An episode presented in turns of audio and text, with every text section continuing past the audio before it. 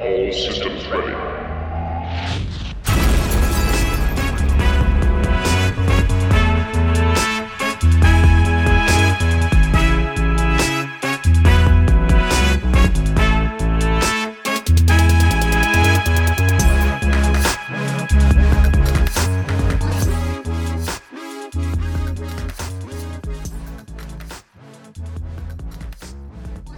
Hello, and welcome back to the Less Than 10 Small Gang podcast. Uh, I am 10, as usual, and joining me today is Andy Astronaut. Hello, hello.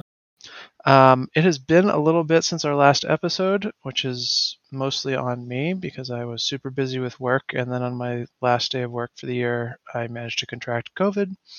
So then I had COVID, and now I feel better, but uh, there's been a bit of a gap between episodes here, and hopefully going into the new year, we'll be able to pick that up a little bit. I have a couple ideas already.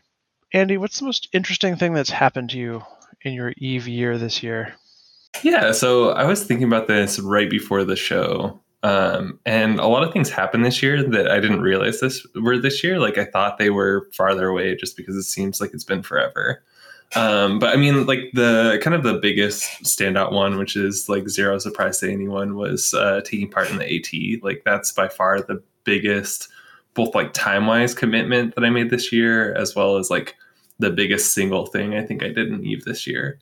Um, so that's like by far kind of the, the one that stands out to me. But I was thinking about it and I realized that um, this is also the year that Noir moved to Thera and kind of dropped most slash all our blues and kind of moved more into like small gang, not being part of a block whatsoever and kind of doing that kind of thing. So I think those are probably kind of the two big, like interesting, significant things that happened. Um, I was also watching my recap video over the holiday um, and realized I'd been to like a lot of systems. So I'd been doing like a lot of roaming. Um, but yeah, that's kind of like not so much interesting, but it was kind of cool to see like just the number. I think I, hit, I was in like over 2,000 systems.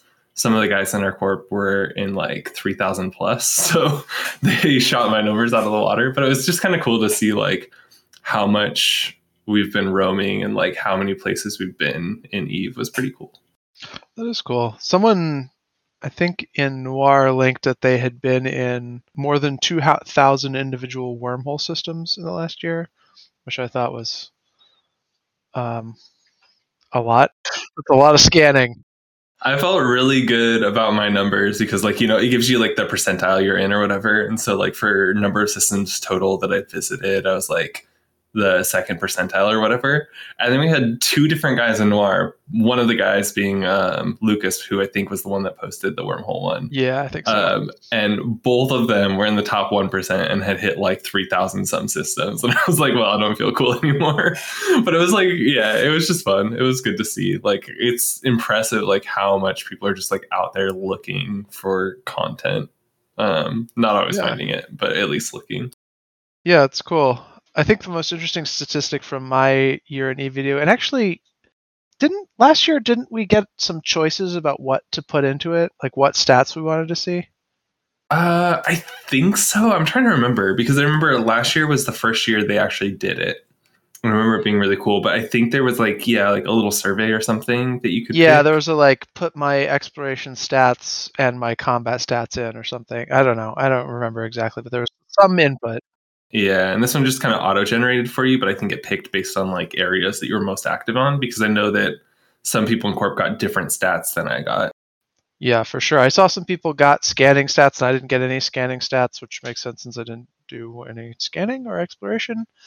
Um, I think the most interesting stat I got was that my my nemesis, the person who killed me most in the last year, was um, Skykiller Russian, who has only ever killed me in abyssal arenas. Who I think he's always in the or often in the you know kind of top ten of the the, the proving grounds arenas. I just thought it was interesting to see that like that apparently is the place that I die the most. Yeah, I mean, especially to the same person, right? That makes sense if he's really active and you were like active in abyssals. Yeah, for sure. Aside from that, the most interesting thing for me in the last year, and I, I also had to check that it was in fact this this last year that we started it, but this corporation that I'm in, Nanocurrency, started um, near the start of this year, and running that and hanging out with them and all that has been by far the most interesting part of my Eve life. A lot of it's Thermo guys who moved over when Thermo was, you know, kind of shutting down because Yan was busy and it was just was not active. Um, and Pharaoh and I started Nanocurrency as a place for us all to move to, basically. And we've, you know, had a couple people come and a couple people go, and but it's generally been great. Yeah, and it's cool to see that. Well, I'm happy that you guys joined the Alliance and joined us in Thera, so that was super fun. Um, and then it's been cool to see like you guys staying pretty active too. Um, I know a lot of the guys have like kind of moved to Tama instead of Thera, but it's cool to like still see stuff hit the killboard from um, all the nanocurrency guys. Yeah, yeah, because I kind of met you guys before you became nanocurrency, like when like half of you were still in thermo kind of thing. Um, so I got to see like when nanocurrency was formed, but all from the outside, basically. Yeah, I think the first time I ever ran into you in space, me, Farrell, and a couple other guys got in a fight with a noir gang or some gang that you were a part of in like in three? Vedmaks, and you guys had like an Armageddon and some other stuff or something. Oh yes, yes, yes. Yep, I remember this. Um, yeah, this was when we were still in RC, um, and you guys popped up on Intel, and I was like, I know these dudes. I want to go fight them. yeah. and so, uh, like, I was in an interceptor. Yeah, you guys had like three. It was you, Farrell. Um, I'm trying to remember. Jocastus? Yeah, One Zalor was there. Zalor was there for sure. I think he was the third Vedmak, and I forget who else was there. Like one or two other people Yeah. were there. Yeah, and we got our butts kicked, but but it was like a fun fight, and it was one of those things where it was super close. I think like Yeah. um, Pharaoh got out in like structure or something like that in his Vedmak. I clearly recall being like, "Oh, everything's going fine," and then the Valkyries that that Armageddon intelligently launched instead of heavies hit me, and I was like, "I gotta, I gotta leave. I gotta go." Yeah, I remember. I s- still remember that. I remember I stayed on grid um, because Pharaoh was almost dead. He was in structure. And I was like, I know I'm going to die, but I think I can hold him until he dies or someone gets secondary. Uh, and then I popped. He still had like half structure. I thought somebody else would get tackle. No one did. And then he just warped off. And I was like, no. I was like, if it would have been a trade, it would have been fine. But Yeah. yeah. I'm pretty sure, if I'm recalling this correctly, I'm pretty sure Zalorb was in an XLASB Vedmak, and Farrell and I were in Armor Vedmaks. Yeah, we picked the wrong Vedmak to shoot first then. I don't know. XLASB is a lot of, a lot of. yeah, I was gonna say it's a lot of burst tank. That's true. Yeah, we also didn't realize there was three Vedmaks because you guys had like a couple of people going and scouting around. Um, so we thought it was like two Vedmaks. it ended up being that plus something else, and I was just like, "Oh, this is more than we Oh, thought was yep. there." Okay.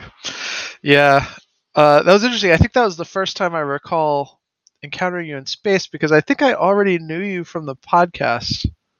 Yeah, and I, I guess at that time, I don't know if it would have been before I was on the podcast, but when I was still helping kind of in the background, or if it would have been like actually from podcast. I think it would Yeah. yeah, probably be when I was kind of in the background, but yeah, But I was like, oh, hey, I, I know this guy.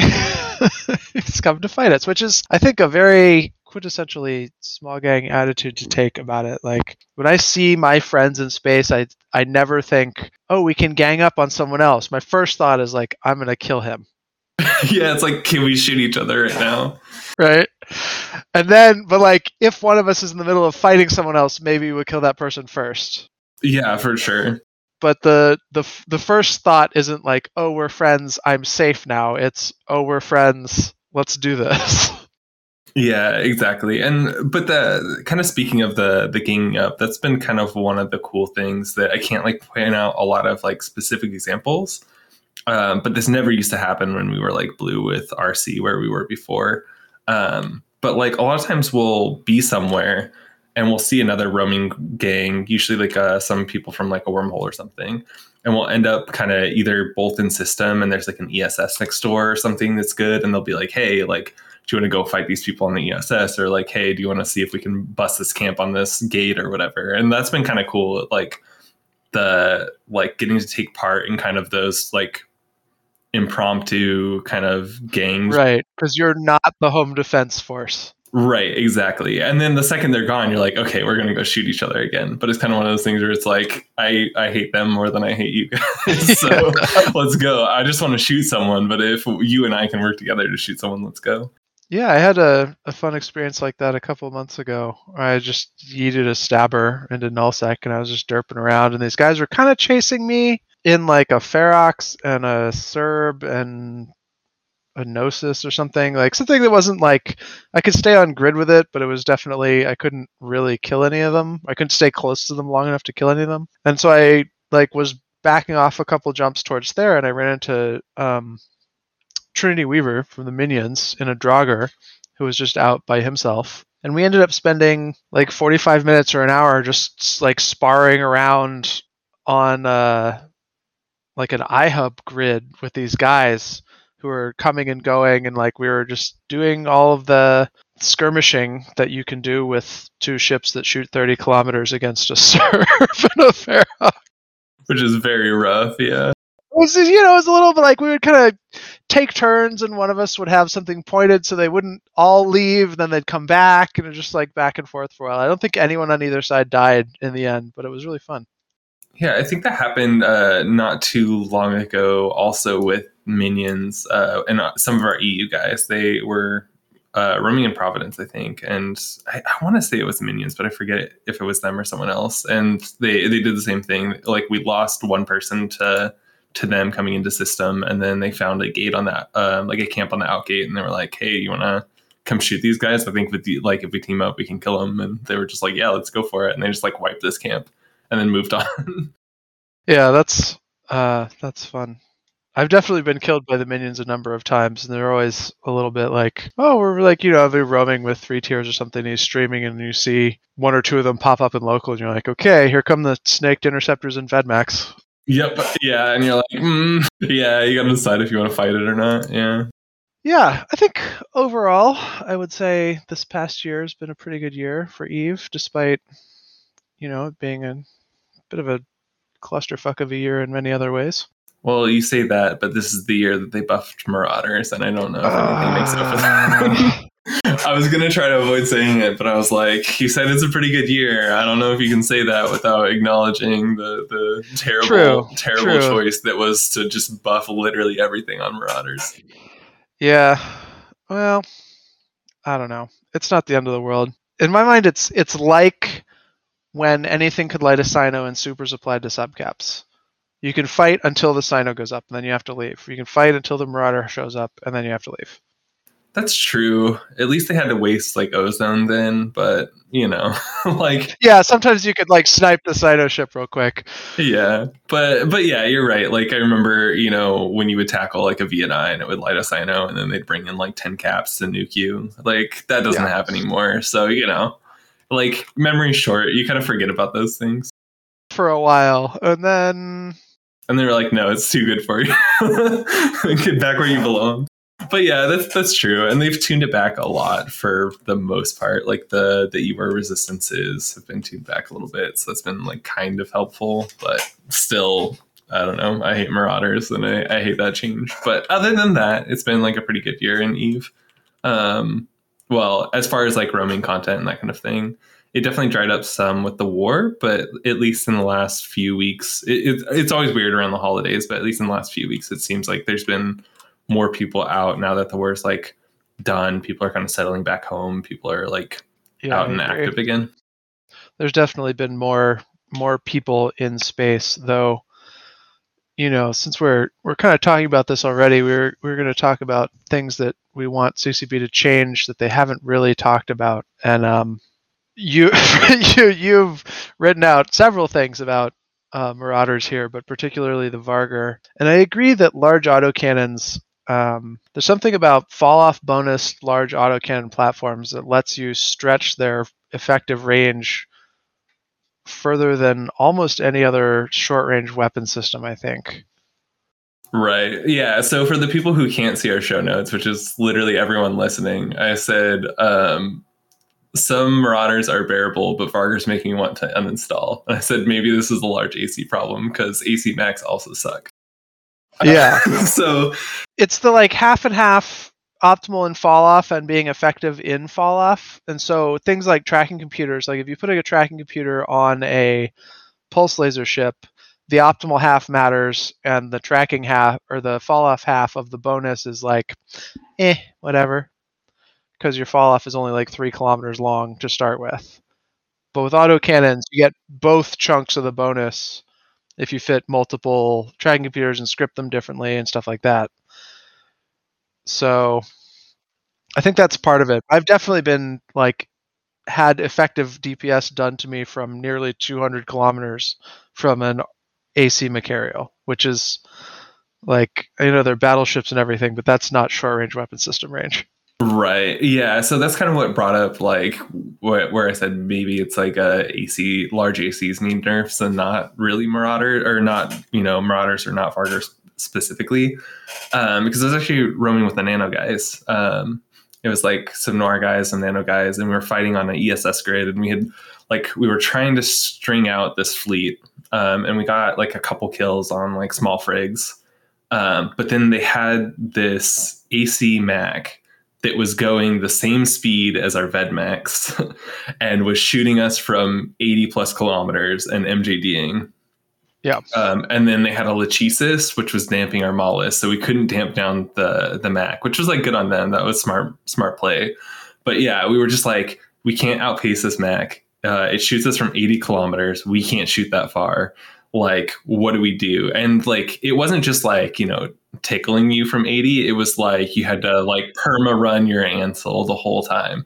So we're just like all right we we can't fight literally anything else because there's this mac which like i don't know i'm more okay with that than like vargurs and marauders because they can also just jump on top of you always and they do insane dps that like deletes you and that kind of thing. But i was like okay maybe maybe the short range like if he was an arty mac i'd be like okay totally makes sense because then you know you have the option to like go in and get under guns, that kind of thing. But the fact that you can still shoot that far, you have good tracking, and up close you do like monster DPS is kind of dumb. So, anyways, that's my. Yeah. We don't have to rant about it forever, but that's kind of my thought is like maybe the fall off on large guns. Like it feels about right for mediums and smalls, but for large guns, it just seems kind of insane, especially on certain holes.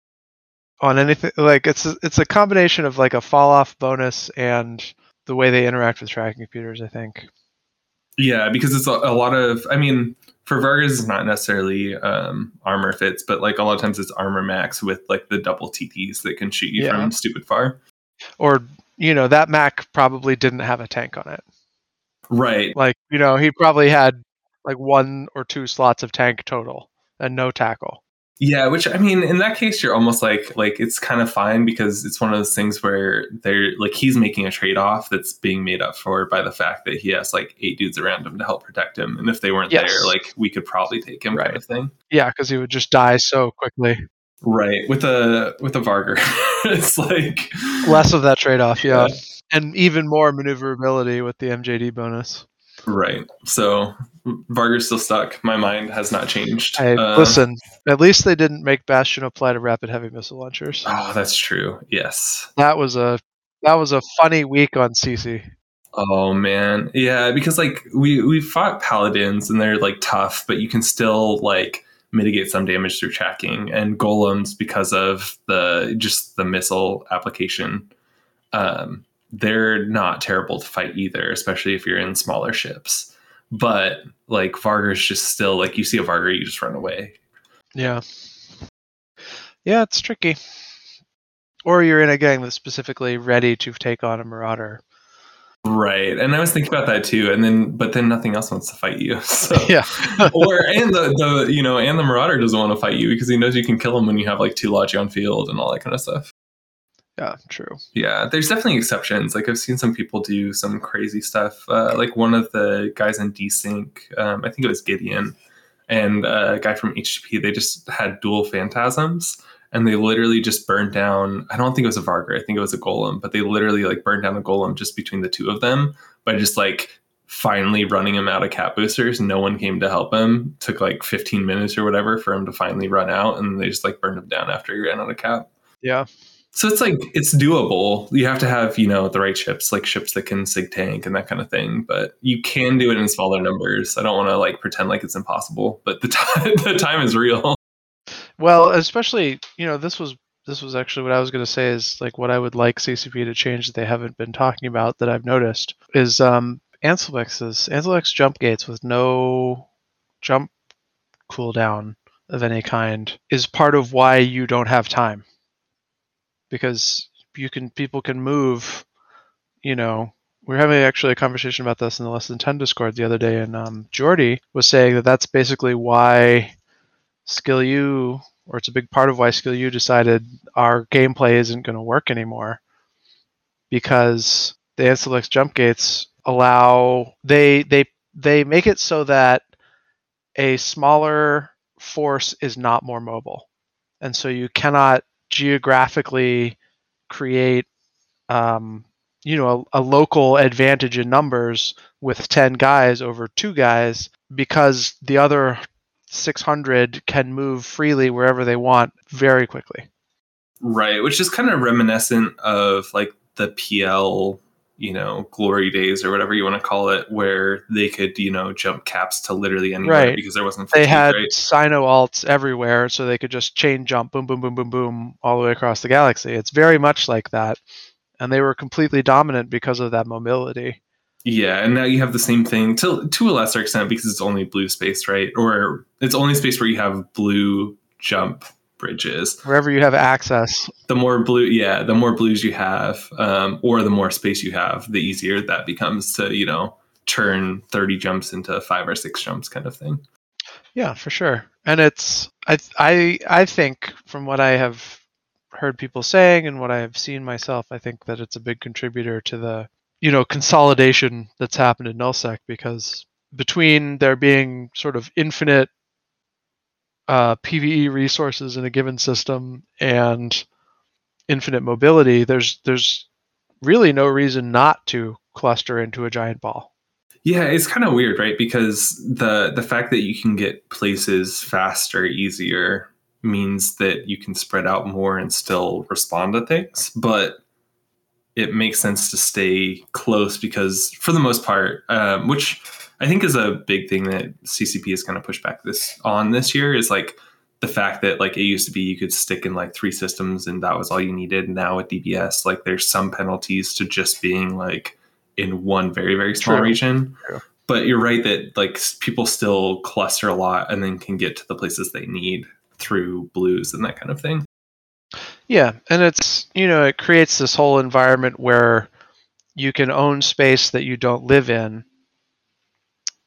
um, which then means you can rent it, and it creates this whole rental economy thing, which I think is absolutely toxic for Eve in general. Um, but as long as we have this essentially free mobility, because it, you know even though it requires fuel, the cost of using it, unless you're ramming large numbers of caps through one of these jump bridges, the the cost is on an alliance scale pretty meaningless.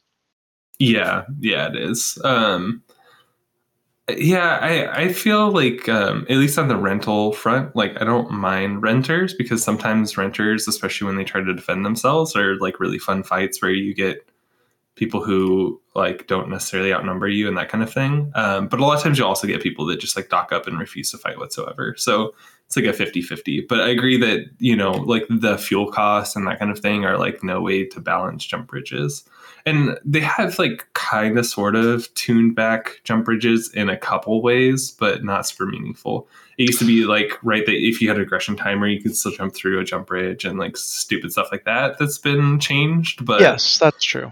But the the core issue that like there's no fatigue, you can still move anywhere. Um, yeah, the the force projection that they nerfed by adding capital jump fatigue is back in Munin form. Yeah, which I also think is funny because um, old jump bridges that they used Ansiblexes to replace had jump fatigue. right, like, right. Fast jump bridges have jump fatigue. Yeah, they had literally had subcap bridges with jump fatigue, and decided to remove they said, it. "Nah, this will be fine." Which is the best part. Yeah, I, I, think that's what makes it funny. Like if it wasn't a thing before and they had added it in, we're like, well, maybe for subcaps we don't have fatigue, and for caps we have fatigue, so that there's some like yeah, you like know parity. incentive, yeah, incentive to use subcaps instead of capitals or something like that, right? But they already had jump fatigue. It worked okay, um, and then they were like, no, let's get rid of this. Yep. Which is nice if you're in a null group that uses them, but uh, otherwise, not so much. Yeah, I mean, I like I I think there's always kind of like there needs to be some incentive for living in an area and maintaining that space, but I think that like it's kind of overtuned to uh, some extent. The jump bridge chains that exist don't facilitate living in an area and owning a space. They facilitate owning space that you don't live in. Yeah, or like owning. I, I think it means also that it matters less where you own. Like as long as you have ratting space, you can live like deep, deep in a pocket and Yes. easily still have logistic bridges or get to fights on the front or whatever kind of thing. Where like I think there's less importance to having. It used to be that you know the really, really valuable regions were the ones where you either had good access to um, like some market hub or to inroads that people used a lot. And I feel like now you just have to be blue to people who have that, and you're just as good off because it just adds you know two, three jumps or whatever. Right. You just take your your jump freighter through the jump bridge a couple of times or whatever. Yeah, Yeah, I agree, and I think it it reduces the amount that people actually know about Eve's geography, also because they just learn the jump bridge network and they don't bother to like look at actual maps in game or on Dotland or wherever and see what is connected to what and like you know they they built that CCP built that and made those connections presumably intentionally and we know that they're like conscious of some of those things because they deliberately cut the short route between Amarr and Jita with Pochven and forced everyone to go through Ahbazon. You know, when they added that Stargate, it's now the shortest route through a very camped Losec. So CCP is conscious of their geography, but they seem to be fine with, you know, the majority of the non-HiSec player base just totally ignoring it. Yeah, and I think there's some well, I two things. So you know, blopsing, I think that also becomes apparent, right? Because there's like these weird pockets that, because of where they fall in kind of like up and down compared to left and right, like they'll be out of blops range, even though they look really close. They might be two or three jumps away, but because they're they're like way up Or or, way below down, the yeah, plane or whatever. they're like really really far light year wise and so like that kind of makes it cool and that like you can have certain pockets that are really hard to blops into and that can be good for ratters and that kind of thing um, and the other thing is like one of the cool things about wormholes is it gives you an avenue to get around some of the geography kind of restrictions right like you can get around a pipe by using um, you know a high sec wormhole that comes back out, out into nullsec or whatever Yes. Yeah, and I I clearly recall spending a lot of time just like cruising around our nullsec space in one of the old alliances I was in, scanning for holes. And if you found a good logistics hole, that was, you know, big news, and you would like tell the people you liked first, and then everyone else like two hours later.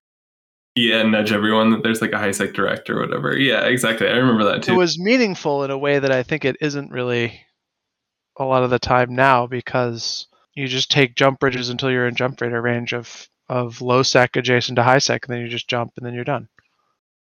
yeah, yeah, I see that. I think that's true. And like I said, I think like it jump bridges in general, like we had before, and it wasn't that big of an issue. I think it's just the fact that there's no fatigue on them and like no cost or little to no cost. Yeah, I agree. And I think, you know, I, I clearly recall some groups like Volta and others talking about how they would come out, you know, come out of Thera, come out of wormholes, or, you know, if they're you're blopsing, you can hit a spot and if their whole response group takes all the jump bridges over there, then you in your more mobile, smaller wormhole slash blops group can go hit the same people's space somewhere else and they can't just turn around and go all the way back. Yeah, they essentially need to have another standing fleet to do anything Right. about it because half their standing fleet has Or they need to make a you know a choice which makes intel valuable about whether or not they should commit there or not. You know, Right, And that's yeah. sort of absent uh, to some degree now with these without any any jump fatigue because yeah, it's a couple of jumps and it's maybe a mild pain in the ass or anything, but you're not you're not committing to not going back to your ratting or mining or whatever else you were doing and you're not using a jump clone timer and you're not you know making your home defense force inaccessible in any way because you just jump right back Right. Yeah, and I, I guess like to to push back, I think like a mechanic where you know the penalty is other players not being able to do anything for X amount of time is not ideal. But I do wish there was some kind of mechanic where using the exact same jump bridges or using jump bridges repeatedly would have some penalty. yeah Right. well i mean the the the other solution to that you know if you want to keep doing whatever you were doing is to not send everyone who can go every yeah, time send like 20 dudes instead of 50 dudes or whatever. you know Yeah. yeah. and they'll Yeah, go have was- some content over there because maybe they like pvp more than the pve they're doing so they want to go do that and the people who are like no i care more about the pve won't just dogpile on because why not Yeah, I mean that would be nice because we'd get less responses, so I'd be happy with that. But um, Right. someone else also brought up the idea of basically having um, jump bridges have some kind of like polarization, basically like wormholes do, where you could go through them and back, but then have X amount of timer before you could use it again, kind of thing. Um, longer than wormholes, so it's not just like five minutes, but basically where it's like if you respond to a region, like you can't go back there through those jump bridges for you know 30 minutes hour whatever it is. And so there's some like you can go out there once um, but if you decide to come back like you're not going out there again to respond kind of thing. Yeah. yeah that could be interesting way to do it. Um, obviously i have fairly strong feelings about this but i think you know in in classical warfare of every kind and also in eve being able to outmaneuver larger groups is how smaller groups win. But when the larger group can outmaneuver you it makes it a lot harder. Um, right. and it makes it a lot harder you know as a game designer to balance things i think because you have to if you're looking at small gang as a playstyle you have to be like okay our balance includes that everyone who wants to can respond to everything every time. Yeah and i mean we're not the best people to talk on this part but i think it's also fair to say that it's not just a small issue right? Because you can do the same thing for you know structure timers Yes. for other fights where you can third party super super easily because you can just eat basically a 50 100 man unit fleet you remember that great wildlands contract noir had a little Yes. while back yeah um horde showed up with like 100 people you know horde shows up and you know it's the same deal with like like the uh the last time frat refed the rotes fortizars and Pochven Ro- uh horde said they were going to show up and now instead of a bunch of people showing up to fight frat there was no fight because frat didn't show up because horde was going to show up just to to punish them for Noras's state of the alliance speech in which he said horde was mean to them or something i don't know some Yeah, space politics nonsense but Pochven is as accessible as anywhere, um, for sure.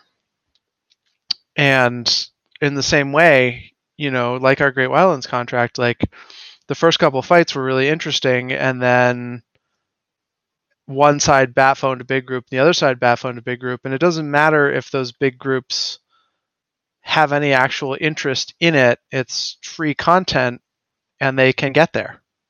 Right. Yeah. And then all of a sudden it becomes instead of this small, interesting conflict, which, like, at least for me, some of the funnest kind of fights or wars I've had in Eve have all been the smaller ones where it's just like two groups that don't really have cap support superiority that have like pretty close to even numbers and it just kind of depends on the night who's going to have more like those tend to be like the most fun wars and now it's very much like those groups and then the second they call someone it's like an 150 versus 150 minimum fight kind of thing. Yeah. and there's sort of a sense that like we can maybe maybe we can have this little war for a minute but at some point it's going to turn into a proxy war between these superpowers.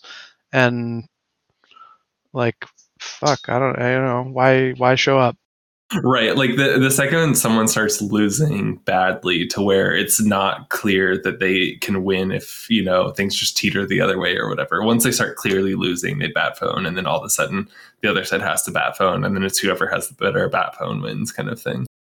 yes all right we talked more about Ansiblexes and marauders i'm proud of us question mark but let's do talk for a minute here let's jump down and talk about like what ccp has been talking about which is that the age of prosperity is upon us um, which i think is largely propaganda speak for this is as far back as we're rolling scarcity Right. Yeah, which uh wasn't received the best, I think is fair to say.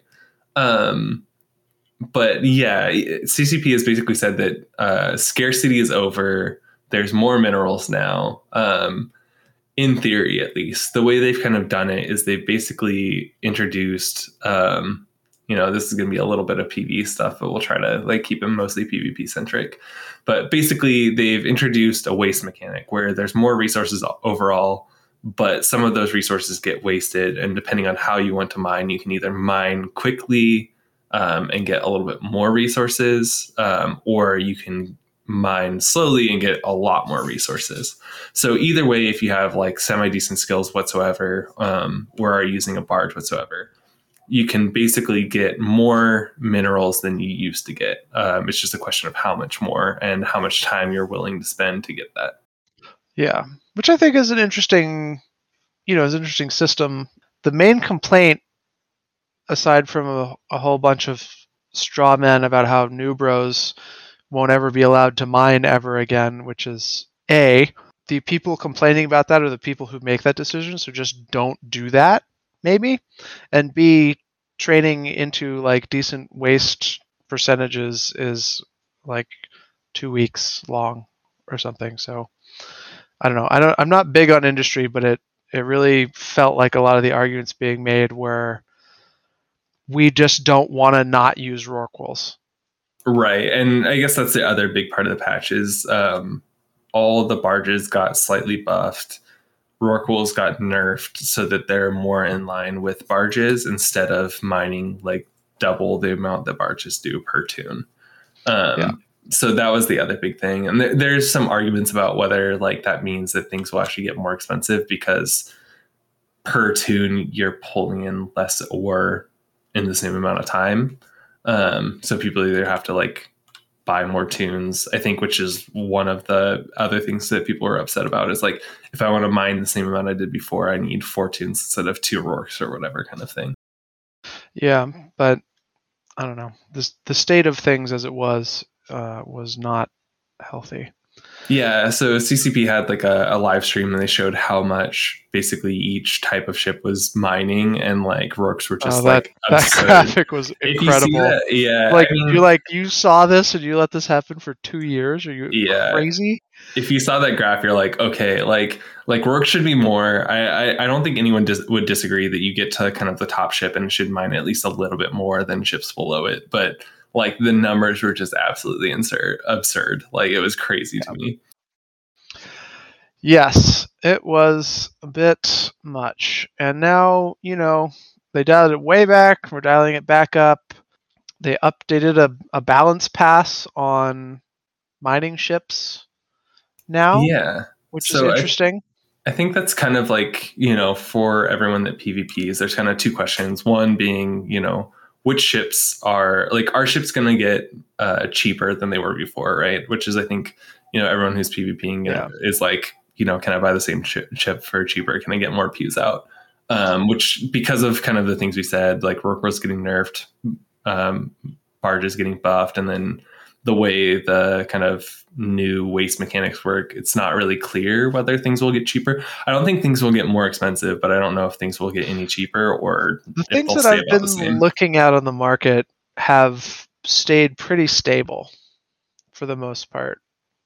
Um, and I think that they will get a little cheaper as people, you know, adapt to the new system.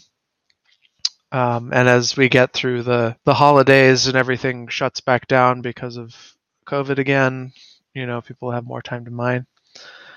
But in general, I think that we're still in that transition and it hasn't fully adapted, but that things have not gotten more expensive while we were in this transition period, to me make makes me feel like in the end they will end up cheaper.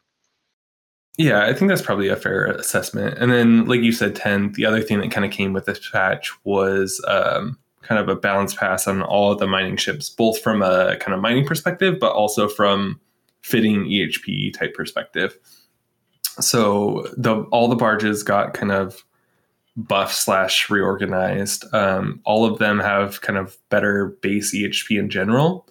Um, but then the proc and the Hulk, I think the or the skiff, the proc and the skiff, um, which used to be the really tanky ones, kind of came out of it the worst actually. So they do a lot of drone um, damage, but they lost I think a mid slot, um, and their align time is now like battleship plus align time. I think Yeah. like the align time on the proc is like 19 seconds. So now a lot of people like aren't necessarily using procs um, that I've seen just because it's like takes forever to get them out of a belt. Interesting. And that's useful for us too if we're trying to tackle them. yeah, yeah. So if you can find them and tackle them, that's great. But then the other thing too is like a lot of the PvPers I've talked to are not super happy about it either because they're like, oh, like we have this great idea for you know bait procs and everything. But then when you start looking at it, because they removed one of the mids, you Right. use your tackle slots, and then like it's hard to fit enough tank and fit tackle mods. Yeah. Yeah, I've heard that as well. So they still do monster DPS um, for well, they they do decent DPS for a barge. Um, they're nothing to like laugh at. If you have like ten procs in a belt mining away, and you tackle one, and you see like Yeah, a flight of kill light you drones if coming for you, they're scary. Yeah. Um, but they're they're not, I think, the super tough, you know, miner that maybe people were hoping for. But the other barges have kind of that used to be like paper tanked basically uh, are a little bit better. So now I think the other barges are more viable. Yeah. Yeah, I think that was kind of part of the point is to like make it more of a trade-off so that you're ideally you see people using the specialist ship for each instance rather than the ship that will live in the most instances kind of a deal. Right. And I think the the proc kind of lost its spot where it used to be good um, because the others got better. But I think like in general they're fairly ba- balanced for the most part. Again, except the proc like now I I think it has kind of it's at that level where it doesn't have so much more tank that it's just like super super hard to kill. Um, but it has they all have enough tank that if they get tackled, they're either all going to survive or all going to die, kind of thing. I don't think it has enough tank to like make it survive where the others wouldn't, kind of thing. Yeah. Yeah, and orcas now have an industrial core, um, like Rorquals, in that it sort of allows you to do some industrial process that I don't really understand. Um, but it they do not have the the panic invulnerability that Rorquals do.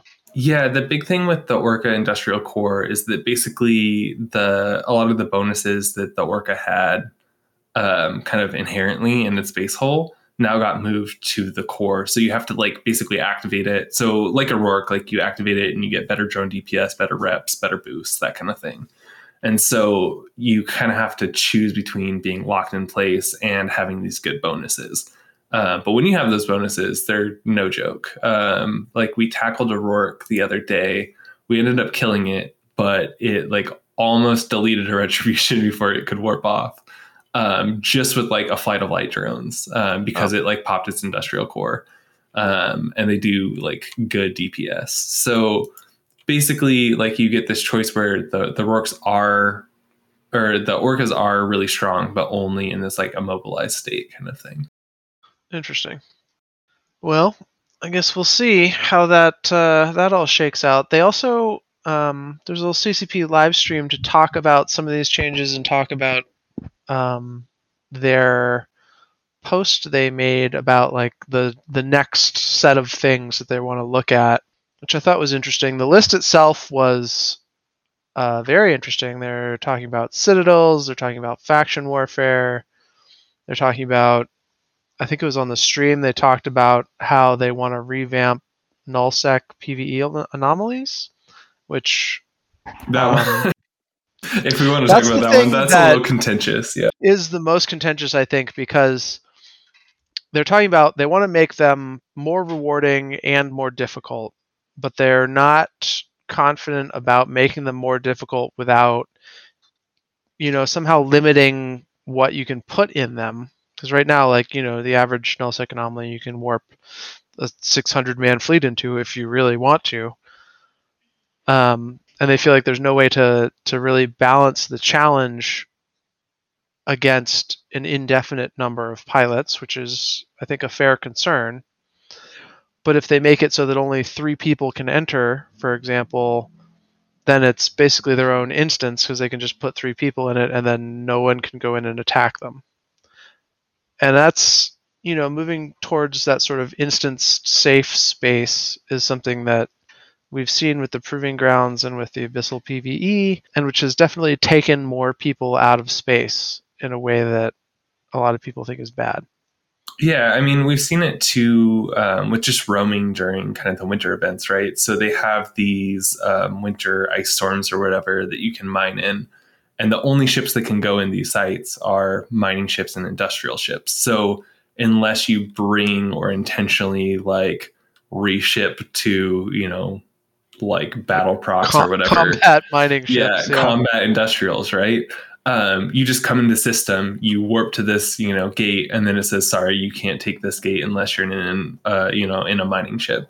And so these people can like mine away in nullsec with no, you know, no risk whatsoever, which kind of defeats the entire purpose of, you know, having kind of these good rewarding sites in nullsec because the point you know has always been in eve right? That the the the more dangerous the space the better the rewards kind of thing. And there's this trade-off Right. where if you want the the bestest per hour you have to go somewhere where there's a risk of dying. Um and i wish i had kind of the the wording in front of me directly like from the live stream but basically the the i think ccp is still aware that like they or they still intend to make it so that people are vulnerable at some point it's not just like yes. you go in with three people you can never be touched you finish it and you leave they they want to have like like what they called i think like windows of vulnerability Yes, they did specifically mention that. Um, one of the ideas, I think, I can't remember if it was from the stream or somewhere else, was that like, you know, much like an abyssal site, it spits you back out at a spot that other people can find and wait at, right kind of thing. Some kind of point where you will have to be that people can interfere with you. right and i think like in in theory that sounds really good but um, we were having like a pretty you know lively discussion about it and my biggest complaint with it is depending on what the time frame is like it's really really like painful to sit there and wait. Like for example abyssals right? If you catch someone doing an abyssal and you can kill them you have to wait up to 15 minutes for them to finish their site right? And that's not good content. Like I- don't want to wait 15 minutes to kill one ship. Like Right. because i don't want to kill like my goal isn't even to kill that ship right? My goal is to like at least for us is to catch that ship and hope that they'll escalate into something else by trying to save that ship and then fight whatever response comes like killing an ishtar is not rewarding i know people will like scream on you know reddit or whatever that like all we like to do is go kill ishtars but if i come back and i've killed like four ishtars a night and nothing else i'm like that sucked like right? That's the same as flying around and nothing happening, basically. Right. It's the same thing as like, you know, these big block fights where like someone just stands down, right? It's that same feeling. It's like you went, okay, maybe you killed one thing, two things, but you didn't actually get a fight. And that's what you wanted. Like, Right. I wanted to fight out of it. I didn't want to like RF the structure, you know? I wanted to get a fight where I got to kill things. Like, that's, it's that same feeling where it's like, I'm trying to force a fight where something interesting happens whether that's me dying but to some enemy gang that actually wants to fight me or not is you know who cares like Right. i want something to happen and Yeah, so experience of it, not the the killboard stat. right and so like waiting you know five minutes ten minutes 15 minutes for one ship or two ships to come out of a site like I don't really care if they're vulnerable. That's not what I want. Yeah, and and to be clear, like CCP has made it. They they didn't. They made it very vague intentionally that you know they were thinking about this. They were Yes. thinking about it. Everything they instance, said like, in that stream was very like concept level and not at all like practical functionality details. It was very much like we like the idea. We want to make nullsec sites interestingly difficult, and we might have to do this to get there. And how can we then maybe make it interact with space anyway? Right. And and so again, like kind of back to the idea where, you know, it sounds good on paper, but I think that it really just like doesn't function the way we're hoping is like for that reason. Like and you kind of see that with ESS stuff. Like I don't know the last time I robbed an ESS because I can't be bothered to wait, you know, even 5 minutes or whatever for 20, 30, 40, 50, 60 mil because I don't want the the ISK, I want someone to come fight me.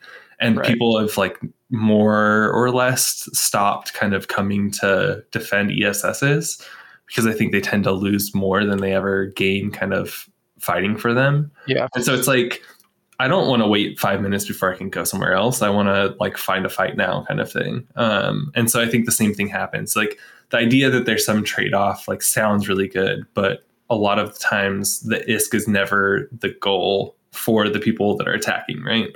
Like Right. I don't care if I can make a bill in ESS bounties in a night by going like chaining them and having no one fight me. Like I'll, I'll throw that money out if I can just get like one good fight that night.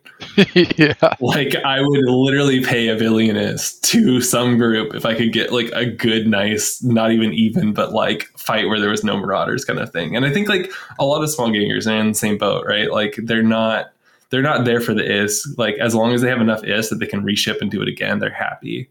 But they want Right. the good fights or they want like the challenge and you have to force that challenge somehow and like ESSs aren't really doing it. I don't think that you know someone popping out of their site and there's you know a gang of nine people waiting to murder them is the way to do it either Yeah, I don't I don't either. I hope they come up with some alternative solution to that situation because nullsec PvE anomalies do desperately need a rework. Um, but yeah they're super boring they're not good content and they're not good ISK and they're not you know, they're not and no one no one likes them or wants them the way they are really. right and like you said like it is true that it's really hard to balance the sites when there's like infinite number of people that can go do them right Yeah. like Well, that's the thing is like, you know, make the site, the site admits three people, and if a fourth person goes in, the bounty ISK turns off until the fourth person is gone or something. You know, like there's got to be some mechanic they can do where it penalizes the reward rather than just not letting people in or something. I don't know. Maybe that would just lead to a bunch of people griefing and interceptors warping into the sites and canceling people's payouts. right which you kind of see that in Pochven, right or at least for a while there was like Yeah, a you did. issue so I, I think that's maybe you know that's kind of what they tried right like uh, the, right but i think i you know that's that's like Pochven, those Pochven sites like three of them exist at a time in the entire game right it's definitely different than null Not- yeah in every nullsec system forever but you know i don't know some some mechanic that makes it worth doing and hopefully interesting to do for those players so that they like you know enjoy playing eve and aren't just like also playing eve while they do four other things but also that doesn't you know excuse them from the the shared game world Right. Yeah. I mean, if people are interested in doing PVE because it's like engaging and out in space, like I would be ecstatic, right? Because it's more people to shoot at, assuming totally. they're not locked away. Yeah. And if they have to spread out and do that in groups of 30 instead of 600, even better. Right. Yeah. So I, I like the idea. I like that CCP is thinking about it. I'm just nervous that something that sounds good on paper won't be good in practice for kind of the reasons we already talked about.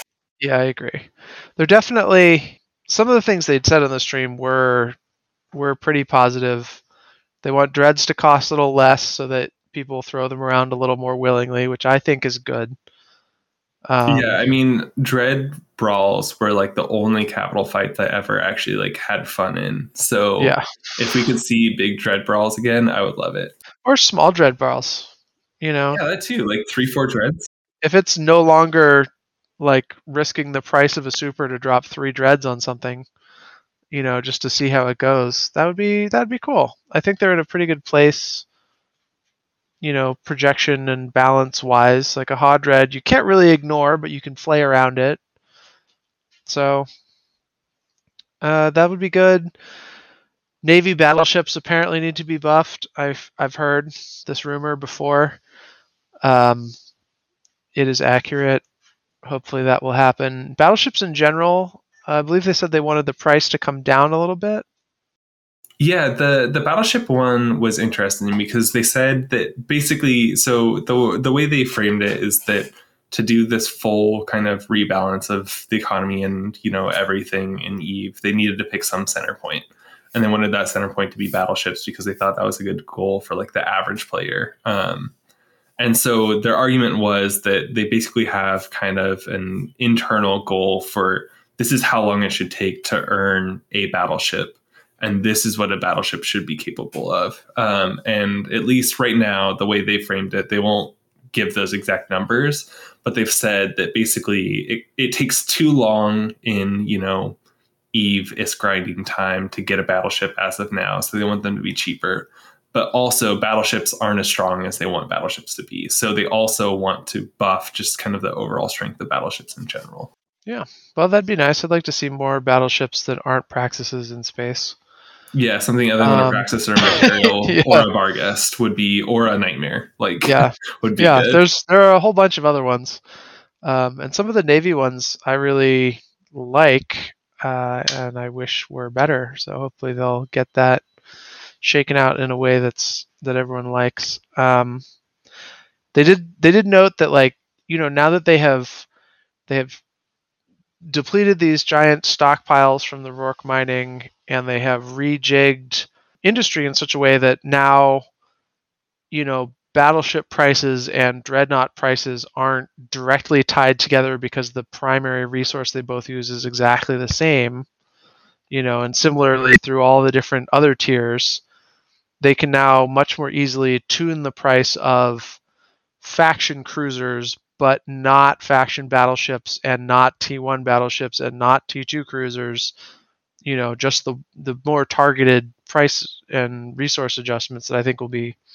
you know if they follow through on that and actually cycle through those tweaks that would be great because right now faction cruisers are 300 to 500 mil and most of them aren't necessarily worth that yeah, I think that's accurate. there are just some production bottlenecks that are really hampering it same with battleships Yeah, and I, I think probably our podcast is not the time to like deep dive into the, the Yeah. bottlenecks and everything that are happening. But yeah, um, I think like from the people who actually do industry that I've talked to, it's partially like a, a scarcity thing, but also partially kind of a, a logistics thing. And like some of the components for all of them are just like difficult to get to the places you need them or difficult to source and move kind of thing, uh, which causes them to be so much more expensive or so so much lower in kind of just like volume um, than Yeah. they used to be.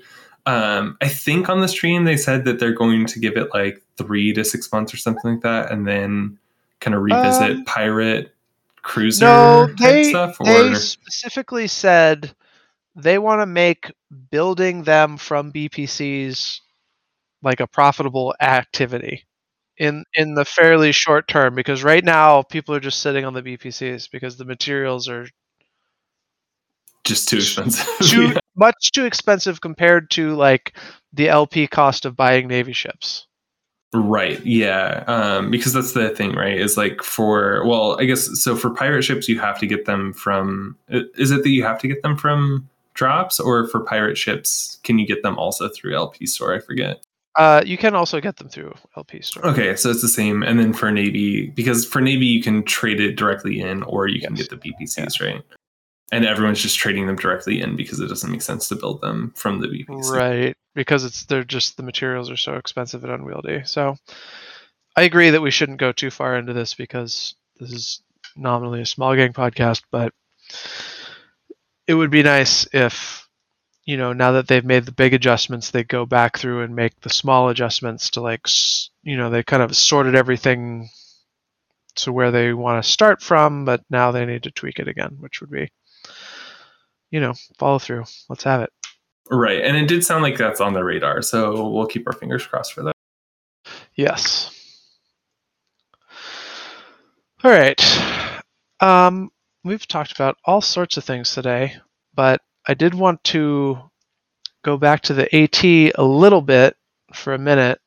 Do you think you know we we had the AT it was super fun uh, nearly i don't know what was it 70 some 80 some teams attempted to participate or you know signed up and through various feeder rounds and things were filtered down are you more excited for like the next tournament now Oh, 100%. Yeah. Um, I like tournament. Well, especially, I guess, when the tournament happened, um, like the big war was still going on.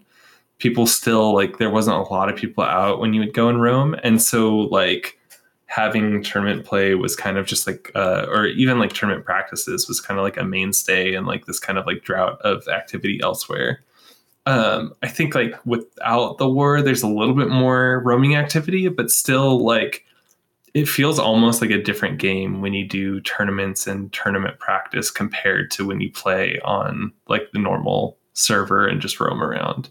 And so like I definitely am like missing that a little bit again. So I'm like very excited for more tournaments to happen.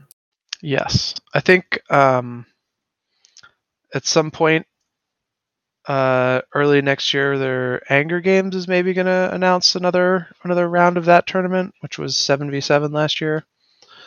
Uh whenever they do produce something i'll link it in the in the discord and and all that kind of thing.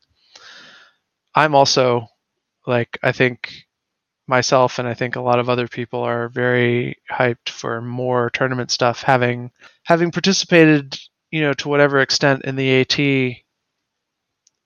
um, and since it's been so long since there was one, I think a lot of players who are who are now current players, there's certainly you know quite a crop of former AT participants who are still playing or came back for this AT, but a lot of newer players were like found it to be way more interesting than they expected. I think.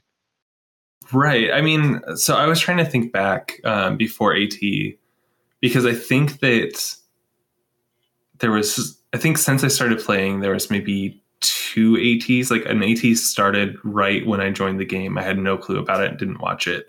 And then, kind of a year in, just as I was starting to PvP, was when the the second AT during kind of my playtime happened and I watched the full thing and I was like super enamored because I was trying to learn how to PvP at the time and I thought it was like the coolest thing ever and it like really really motivated me to like actually try to get better. Um, Yeah.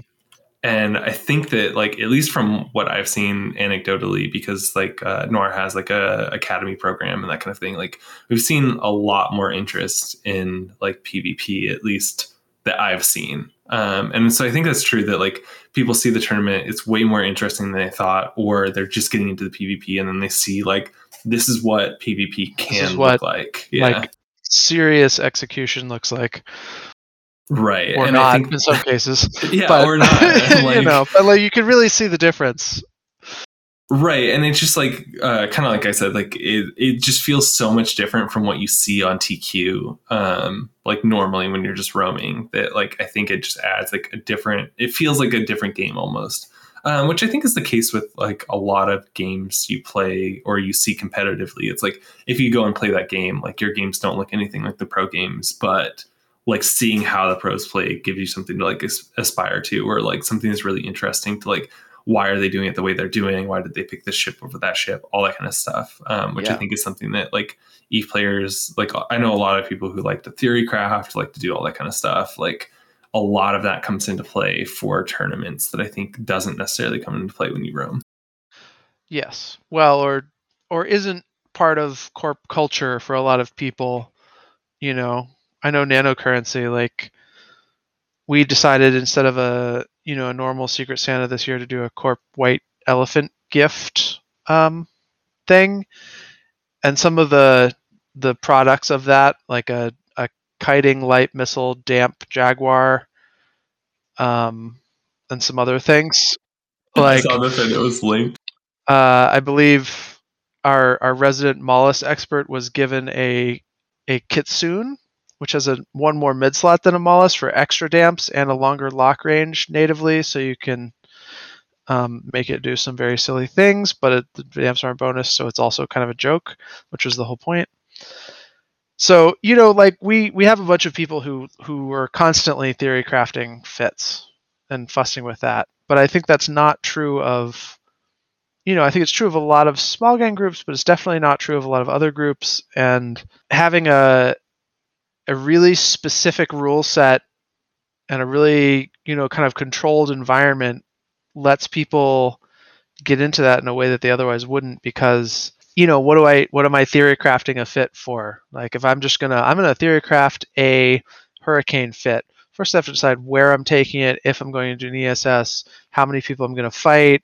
You know like there's all these these variables in the in the broader eve world that make it sort of i don't know we'll we'll try this but if you're fitting for this role in this very limited composition with this set of fitting rules that limits the modules you can use i think it gives people a sense of of focus on it that they don't otherwise get and that makes it much more satisfying Right. And also like you get so many combinations that are like there's only a finite number of combinations you can make, right? But there's still a lot of variety.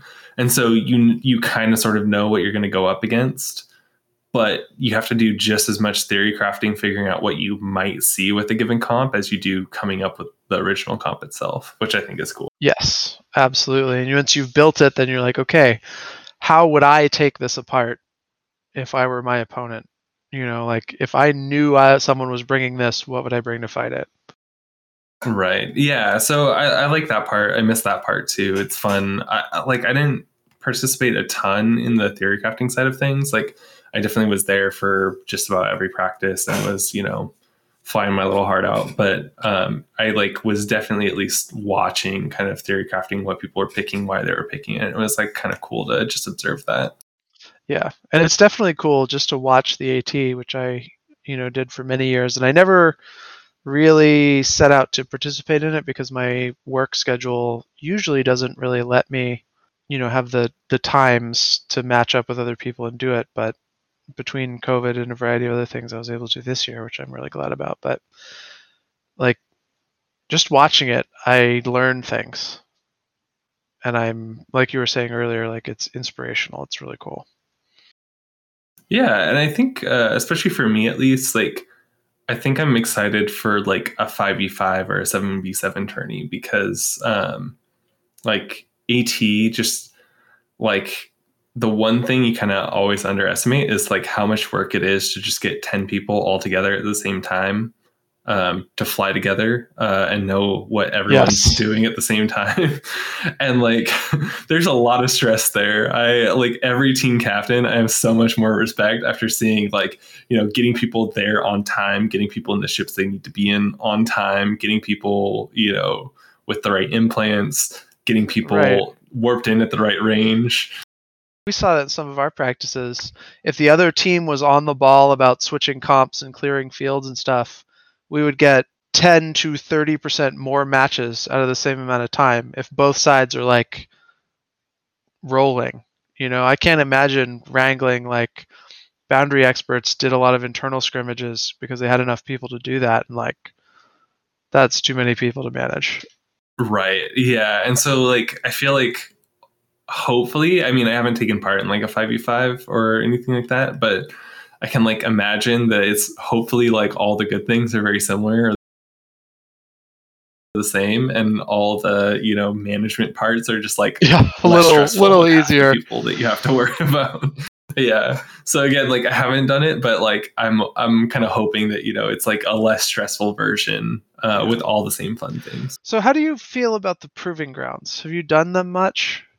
So actually, after it would have been after AT was the first time I did Proving Grounds, I think ever. um, because I was like, you know, I kind of want to try it, and I, I, got the the PvP bug, or like, you know, I, I had a lot of fun during the tournament, so I was like, I, I want to kind of keep this going. Um, so I took part, and it was when they were doing, I think, the frigate free for all. I think uh, is what it was. It was like T1 frigates, and it was like one v one v one type thing. Yeah. Um, or there might have been four people. I, I can't remember the exact numbers, yeah. but um, it was okay. I actually won a couple, um, lost most of them uh, as expected, but yeah, it was it was okay. Like um, I just I think if I had more time to like sit down and think about the meta and do that kind of thing, um, I would have had more fun with it. Uh, but I didn't have an, a lot of time, so I ended up doing like maybe eight nine rounds, and that was all, which I don't think yeah. was really enough. Um, I just stole a, a, fit from one of the Endcoin people. and I was like, this fit will work. And I just did that fit like five times, didn't change my fit, didn't try to optimize anything. I was like, I just want to kind of yeah. mess around. Um, and I, I, don't fly like a lot of, I, I usually fly Interceptor, Ewarfrig, or Logi. Um, so it was just kind of like out of my wheelhouse, which was fun. But when you're going against people who, um, like I think I saw Skykiller in there. Um, I saw Exna, yeah. who is one of the Endcoin people and very good. Uh, I saw a couple other people who are like names I recognize, um, and it's like one of those things where you're going against people who like definitely know what they're doing. Yeah, it's interesting. I've done a bunch of them. The free for all ones are always like there's an element of randomness to it. Like if you happen to be the person that two or three other people pick first, like you know, it just, doesn't really matter how good you are. Um, sometimes you can just like evade until they give up and start fighting each other. But you know, there's there's some of that, so you have to go into those with a a spirit of like, we'll see what interesting thing happens here. You know, more than like I have to win this.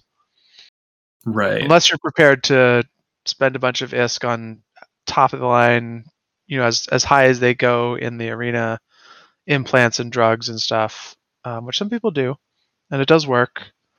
They can give you quite an edge, but I find the the more limited like 2v2 1v1 ones to be a lot more fun.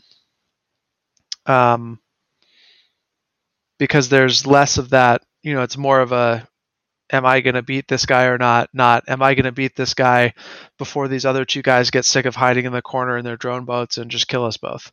Yeah, I think I think that's the thing. Like, um, I I when I did the um, proving grounds, I was like, oh, this is okay, but like I think I would have more fun with the two v two. And then a few two v twos have actually come through, but I was like busy or doing other things for whatever reason. So I think the next time a two v two comes through, that's like smaller ships, I'd like to try it and give it a, a actual go because I think that's the always the thing, right? Is like I feel like one of the frustrating things, both flying in null and flying in the free for alls, is that whether or not you survive has something to do with you know just kind of random chance like do they blob us do they choose to you know shoot me first of the four people or whatever that are on grid kind of thing? Right. You queue and, into the three guys from the same corp who are queuing all at the right, same time. exactly. Or like you know when i queued in with xnet it was like kill everyone else and then the two of us were left and then whoever survives out of us is the winner kind of thing. So like that kind of thing where it's like you know how unlucky do you get kind of thing. I always like especially in proving grounds where it's supposed to be a competitive thing that like i hate that feeling of like it was just you were the unlucky one that got shot first kind of thing. Yeah. Um but when it's like 2v2 or that kind of thing i think it's a little bit like more enjoyable because it comes more down to like skill and both skill on grid but then also like theory crafting like what ships do you pick and how well do they fit together kind of thing. Yes, and I that's that's one of those things where like if I ex- when I go out into nullsec, I don't expect it to be remotely fair. I expect it to be unfair and some randomness about where I go and who I find and how many people show up and all that. And that's a kind of challenge that I can enjoy, but it's a different thing than when I'm going into a restricted arena where I, you know, I'm like I want to have a largely skill expression fight with someone on equal footing. But then if there's randomness in that, it doesn't feel like that, and that feels bad.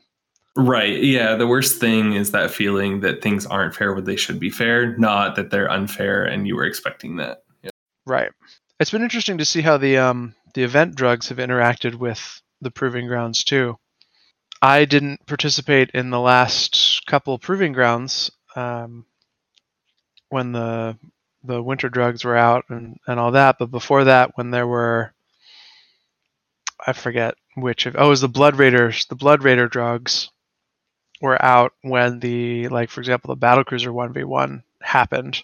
And normally, if you're thinking one v one Battle Cruisers, you're expecting to see a whole bunch of Brutixes and maybe some other things, I guess. Um, but there was massive damage bonus laser drugs, enough so that you could you could beat Brutixes in oracles if you were made the right choices. Right. I thought that was really interesting way for it to sort of, you know, way to to modify the meta. And like the last, however long, people have been flying tenement Draugurs and phantasms and and things that normally, you know, are maybe more limited in where they excel, but with these winter drugs, there's this huge afterburner speed bonus, and that makes them a little more, you know, it's enough to tip them over into really good.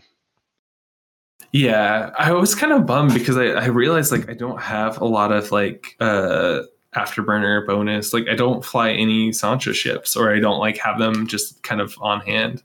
And so I saw the drugs and I was like, oh, what can I use these on? And then I realized I was like, oh, I have like almost nothing that uses lasers and almost nothing that's afterburner. And I was like bummed because I was like, oh, what do I? I feel like these drugs are just going to go to waste. Like, well, there's still time. They got uh, till like February 4th or something. Yeah, I have a retribution that I can use for the laser drugs, uh, but I might just have to get like a phantasm or something and use it. Yeah, any shield ship, there's a there's Nirvana drug and Rapture drug that increases cap regen. So. Oh yeah, I did see the cap regen. I might have taken that when I was flying Logi, but I could be wrong. I have to look. I'll have to go look at my queue. I, I also haven't been on E for a bit because I've been traveling with holidays and dog sitting for a friend and stuff. So I'll have to see what I have when I um, log back in, and maybe I'll be pleasantly surprised. Yeah, that'll be interesting. Um, I've kind of I like that they've started making these event boosters like really sizable effects and also different things. Like for the Blood Raiders one, there was resistance bonuses, NOS bonuses, um, and some other stuff. And this one, there's you know, there's lasers, tracking and damage that are mutually exclusive, and then there's shield hit points, cap regen, and afterburner speed and stuff. And so, it, like, my my dream is that CCP does balance passes fast enough to affect the meta every couple of months in terms of like the cruiser and below small gang meta. But if they just release drugs that skew it every couple of months, that's okay too. Yeah, it's kind of a, a, cheater way to do it, but I'm like not upset with that. Like, yeah. I, I don't have a problem with them releasing a drug that bonuses a certain type of ship that you can then, you know, encourages that use for a little bit of time without ever like permanently changing the ships, right? Right. It's got an expiration date and we all know it's going to end, so why not play with it for a little while see how it goes yeah yeah i don't really see that as a bad thing um especially like for the Sansha ships that's the only one where i'm kind of like so so about you know the afterburner and laser bonuses and the only reason why is because i feel like Sansha ships kind of became like the go-to um with the ESS changes, right? Because having bonus afterburners is just like obviously yeah. makes sense when you're in a bubble where you can only use an afterburner. Um, so I feel like Sansha ships got like a lot of focus be- because of that. And then adding drugs that obviously bonus Sansha ships, I think is like yeah. less exciting than any of the other pirate ships that they could have yes that's true. that would help. But it is you know it's the Sansha event. Yeah but that's true. So that, that makes sense. Yeah. But and and i guess that opens the window for them to add bonuses for um you know all the other events right that are like themed events by x pirate group right they can add bonuses that make sense with that yeah for sure and it's i think it you know it's a it's a lot easier sell internally and to the player base to say we're going to release a drug that gives 20% bonus to afterburners. If they just did that and it was, you know, part of the game now forever, people would have all kinds of things to say about it. Oh, for sure. But yeah. you know, you look at it, it says it expires February 4th or 5th or whatever it is, and it's just right now. And then it, like that's okay because it's such a smaller commitment. You know, it doesn't have to be balanced because it isn't forever. Right. Yeah. Yeah. And and like yeah, I think that's the way to.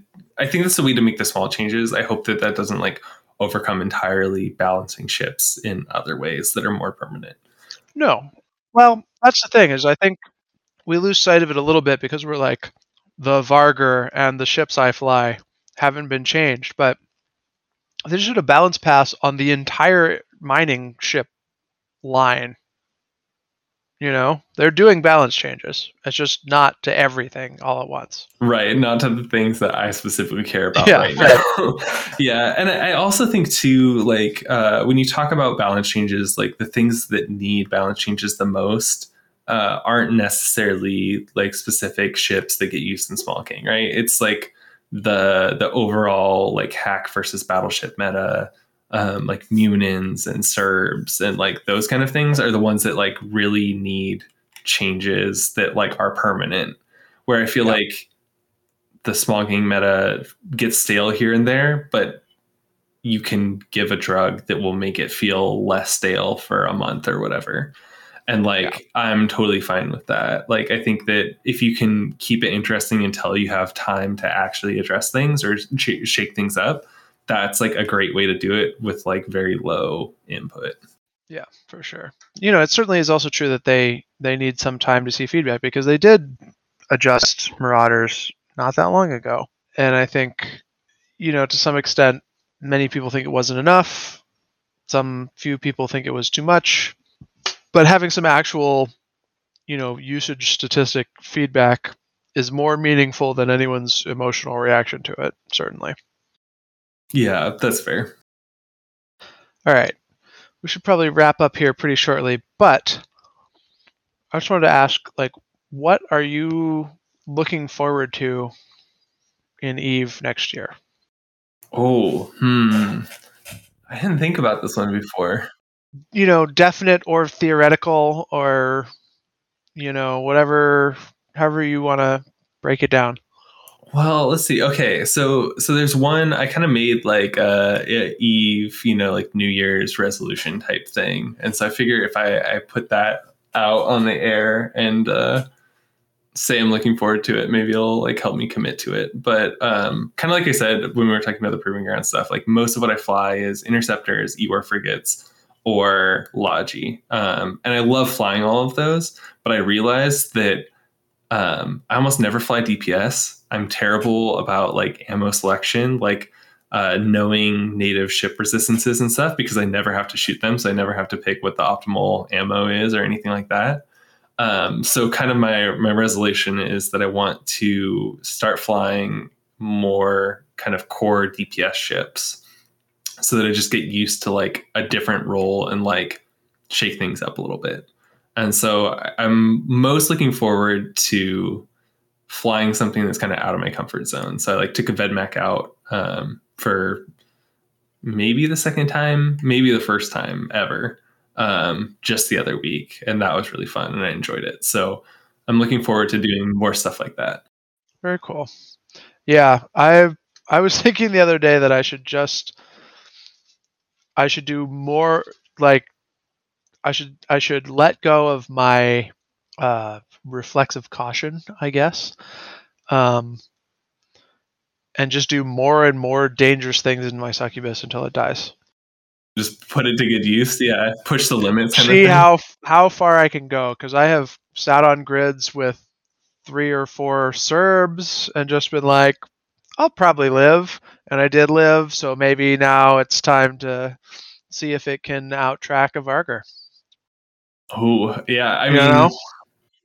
might be worth a try. Like, there will never be a better time than with these afterburner drugs. The thing goes like 4.5k cold. Yeah, yeah. I mean, it's worth trying. I, I feel like too, um, especially like I, I have a bad habit of this where I like flying really cheap stuff because I just did the quick math and realized that, you know, I can buy like 50 of these cheap maledictions and fly things that I like to fly, which is malediction forever kind of thing, and Yeah. never have to PvE ever again in my life if I do that. Um, but like it means I end up flying a lot of the same cheap things over and over and over again. And I'm like, I, I could probably like buy something a little bit blingier or a little bit more interesting or a little bit more fun or like out of my comfort zone still not break the bank and still like have fun doing something that I haven't done before kind of thing. So I'm Yeah. I'm trying to kind of push myself that way. I'm still not like a huge like you know, I don't use a ton of implants, I don't use a ton of drugs, anything like that. But like just pushing a little bit out of my comfort zone and doing more fun things like that, flying a little more dangerous because like I can lose it and be fine. And I'm not gonna like go broke.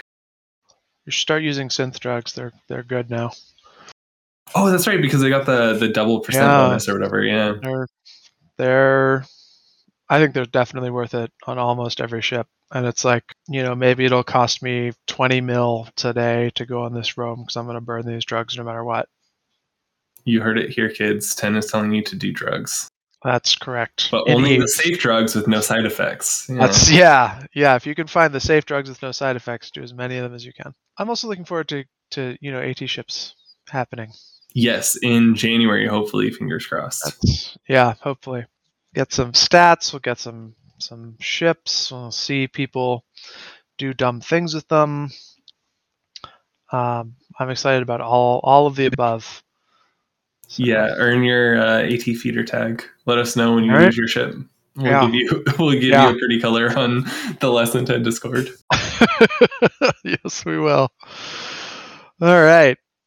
Um, well, we've ranged far and wide, particularly about nullsec things that normally don't directly interact with small gang, but which I think mostly do interact with it in various ways. Do you have any shout outs today?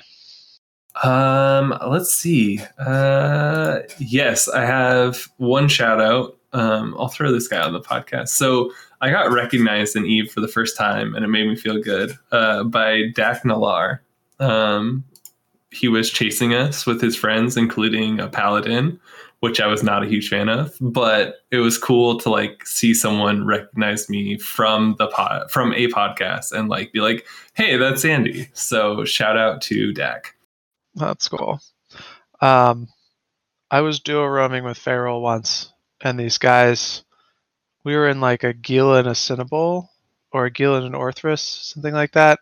And like three Orthruses and three Cynabals jumped into system, rammed us, and as they were killing us, we're like, "Hey, we really like the podcast," and then just murdered us. It was Oh, like, "Thank, thank you."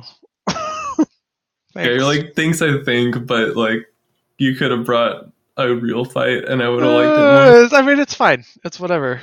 You know, they were they were also roaming around looking for a fight, and we were there. So that's how it is sometimes. But it is funny to be recognized in that way. I'm gonna shout out. Oh gosh, I'm gonna shout out you, Andy. You're my shout out today Aw. because whether or not you can show up, whether or not you have anything to contribute, every time I talk about doing these podcasts, you respond and you have thoughts, and it is you know you're you're a, a good co-creator. I mean, you do like 95% of the work. Somebody else has to like contribute to the extra 5%. I know, but you know, if you didn't show up, I'd just be sitting here talking to myself today, so it wouldn't be as interesting. Well, thank you. I appreciate it. All right. On that note, fly dangerous, everyone, and remember, it's not the size of your gang. It's how you use it.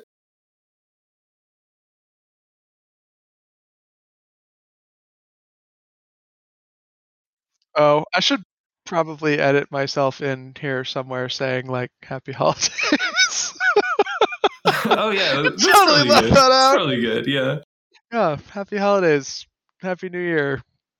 Yeah, we should throw that at the beginning. Yeah. I'll just leave this on the end. Or that and be like, oh yeah, we forgot about that.